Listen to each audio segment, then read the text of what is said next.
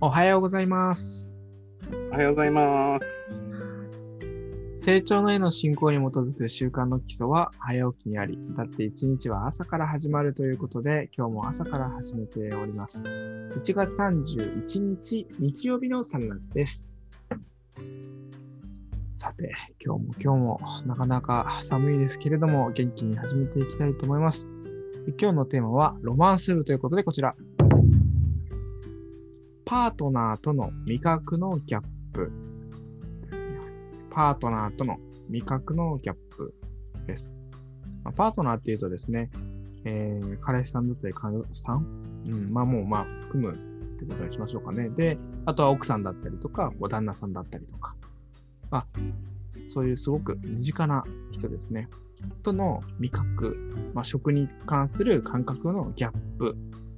まあ、ギャップってあの医療品のね、ギャップじゃなくてですね、あの隙間とか裂け目とか溝隔たりみたいな意味がありますけど、まあ、そういう違いっていうんですかね、うん、ちょっとあの離れている部分をどんなところがあるかなということを、えー、シェアしていきたいなと思います。よろしくお願いします。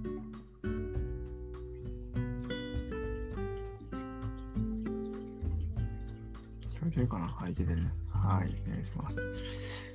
つのさんおはようございます。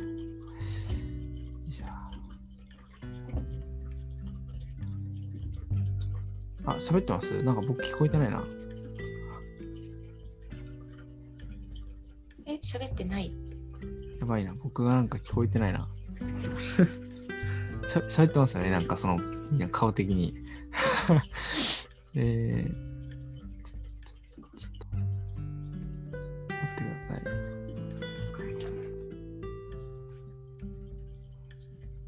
あらら。あれ？あこれでいいのか？これで出る出ます？聞こえました。聞こえました。喋ってます？今も。はい。あ、あ、復活した。大変失礼いたしました。なんかすいません。失礼しました。多分私の方です。すみません。いや、多分僕だと思います。今、差し直したらいけたんで、はい。はい。えっと、そうですね。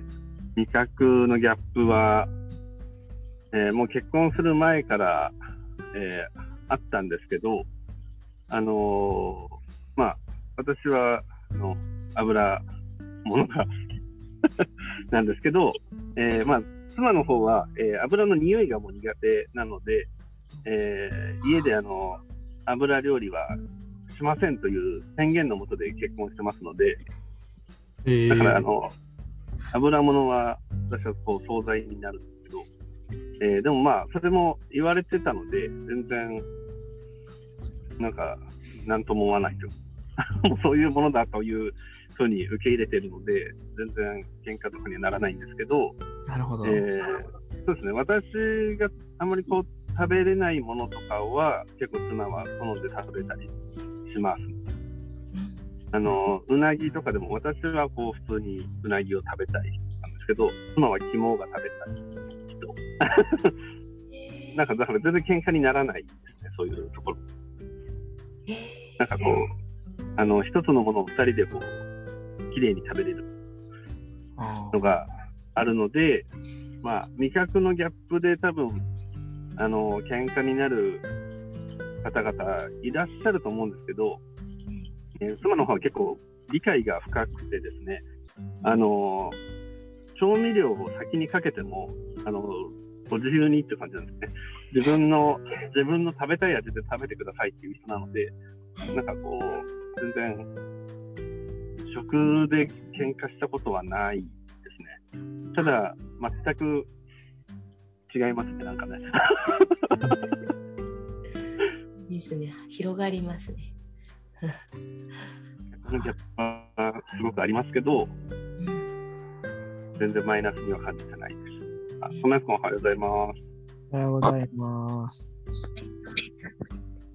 というところで、なん。かまとまりなくなりましたけど、丸、うん、ありがとうございます。なるほどね。あの油物がたを食べないっていうところで、あヘルシーかと思いきや惣菜ですね。そうか、その手があった。今日のテーマはパートナーと味覚のギャップですね。パートナーと味覚、食、食べ物のギャップですね。味のギャップ。はい。というところですね。妻も隣にいるので、ちょっと喋ってもらいましょうか。あ、いいですね。顔は出せないですけど、声だけでぜひ。嬉しい。どうぞ。すいませんとかやつ。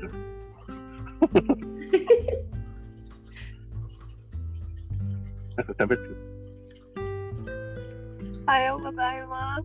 おはようございます。ありがとうございます。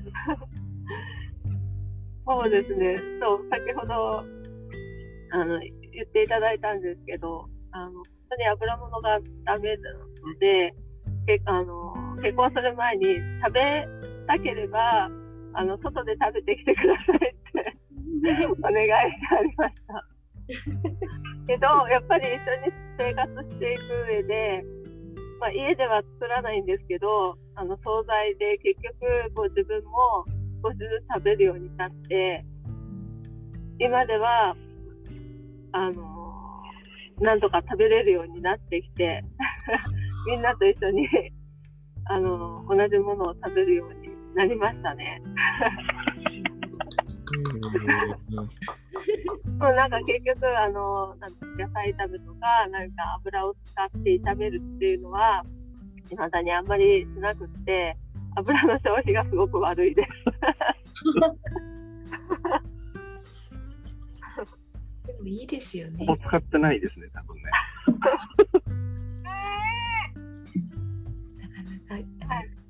です。ありがとうございます。はいすいませんちょっといいと思います。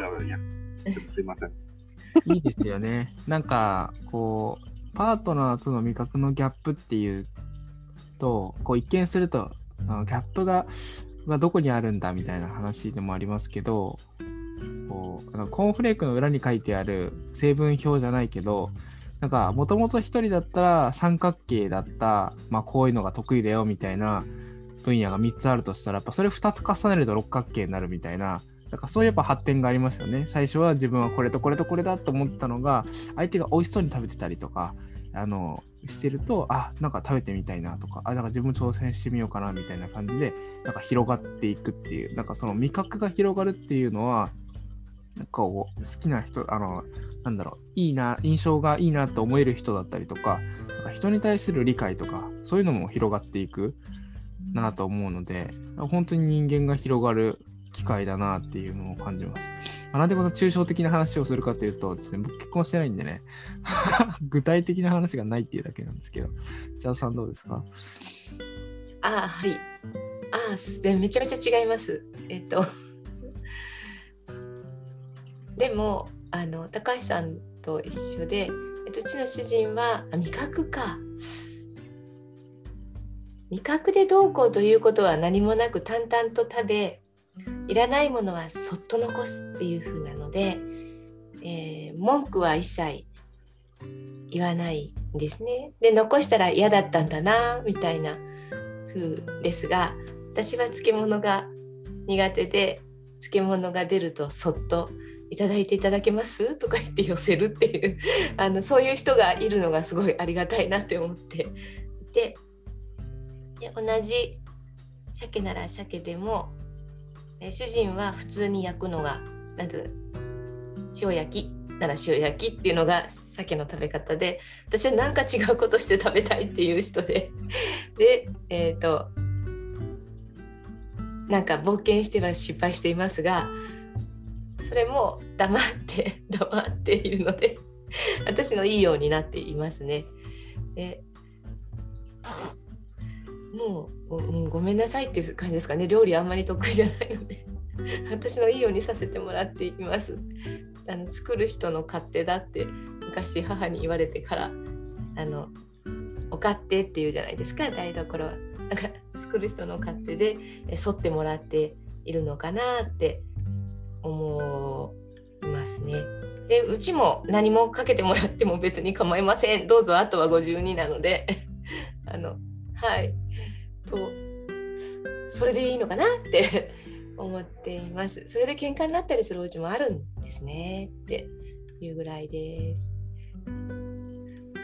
そんな感じです。す素晴らしいです。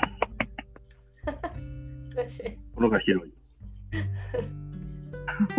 あの私もあのパートナーいないのでちょっとまだわかんないですけど、確かにね、うちの母は、あの、たくあんが嫌いって言ってましたね。今、漬物の話なんで、ちょっとちらっと思い出しましたけど、たくあんが嫌いだって言ってました。で、味覚は、そうですね、あんまりしょっぱいものは苦手ですね、私自身は。私うんだから、あの、鮭、魚の鮭なんかも本当にしょっぱいのは、もう嫌だっつって。あの苦手でした。えー、まあ、そうですね。まあ、願わくば、障害パートナーの方に期待することは、そうですね。まあ、えーまあ、何でもいいと思うんですけども、ただ、あよくあの、種吉照子先生なんかは本当に本の中で、一枚の葉っぱ、キャベツだとかね、刃物、一枚の葉っぱも無駄にしないで使いなさいなんてこと言ったんで、まあね、物を大事にして、お金も大事にして、えー料理してくれる人なら、あんまり味覚は問いません。以上です。ありがとうございます。お願いしますうんありがとうございます。なんか、いいですね。あの、これは確証の取った話じゃないですけど、よくね、味覚は5味、5つの味覚って言ったりしますけど、同じようなもので言うと、5, 5つっていうと5行ってありますよね。木下土香水。なんかあそこのつながりがあったりっていうのはよく言われることなので、そこで考えると、やっぱりこのギャップを知るっていうのは、やっぱり自分とパートナーとの違いであり、まあ、共通点、まあ、その味覚のギャップ以外のところは共通点なわけですよね。だから大体が共通してるわけだから同じ人間なので、あ日本人だし。だからなんかそこをよくよく理解しているのか、こう理解していないのかっていうのは違うなと。だから、高橋さんのところとかやっぱすごいなと思ったのは、まあ、これが苦手なんだとか、これが好きなんだみたいな、ここ明確に見えているっていうのは、なんかそれってやっぱお互いのこういいところとかもよく見えてるっていうことなのかなっていうふうには思ってなんかそこの解像度というか明確であればあるほどそれをちゃんと認めることができているっていうことになるのかなっていうふうに思ったりするとギャップを理解するっていうのはなんかその言葉に現れてる以上のなんか価値だったりとか思いやりとか優しさっていうのがなんか含まれているなみたいのを聞きながら感じていました。ぜひ皆さんもそのパートナーとのギャップとかですね、あの、あの結婚する前にですね、えー食事出してみるとかね、そういう話をしてみるみたいなことは、意外とやってみると面白いのかもしれません。ちなみに、えっと、コメントが来てますので、ちょっと紹介しますね。えー竹中さんおはようございます。里園さんからは、高級な油にしたらさっぱりしたりして食べやすい気がしますというアドバイスがね、いただいてます。で竹中さんから、えー我が家は子供が味覚が過敏で、えー、出汁が出るものが苦手です。だ、出汁でいいの？出汁でいいの？味が出ちゃう。うんきああ、なるほどね。キノコ類やシーフード系が苦手ですが、新鮮な野菜で作った料理とかはえー美味しそうに食べています。そうですね。お母さんはすごい子供のね、好き嫌いはよく理解してますよね。まあなんかそんなところでぜひ、味覚のギャップっていうのを共通のテーマとしてね、家庭でも取り扱っていただけたらなと思いますね。えー怒るというよりは思いやるというところです。はい。じゃあ、ひとけ日記読みますね。今日のひとけ日記いきます。1月31日。あ1月も末日ですね。ひとけ日記です。多種多様の生き物が地上に栄えているのは神の愛と無限の表現である。多種多様の生き物が地上に栄えているのは神の愛と無限の表現である。ということで、今日のゲストは内田高橋夫婦ですね、今日は。で、えー鈴木さん、えー佐藤さんでした。で、来週のテーマですね。来週は、あ、考えるの忘れてましたね。この後考えたいと思います。はい。ということで、今日も記念力を高めて明るく元気に参りましょう。それでは、いってらっしゃい。いっってらっしゃい。ありがとうございました。ありがとうございます。ございます。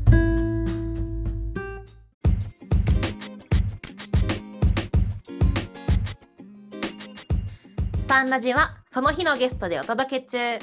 毎朝ユニークな語りでゆったり楽しく深めています。もし成長の家の教えをしっかり聞きたいという方は、道場や地元講師へご相談を。また皆様からの感想、要望、質問、テーマの投稿を大募集中。詳細は公式ウェブサイトサンラディ .com にアクセス。綴りは sanradi.com sanradi.com rabi.com です。それでは、いってらっしゃい。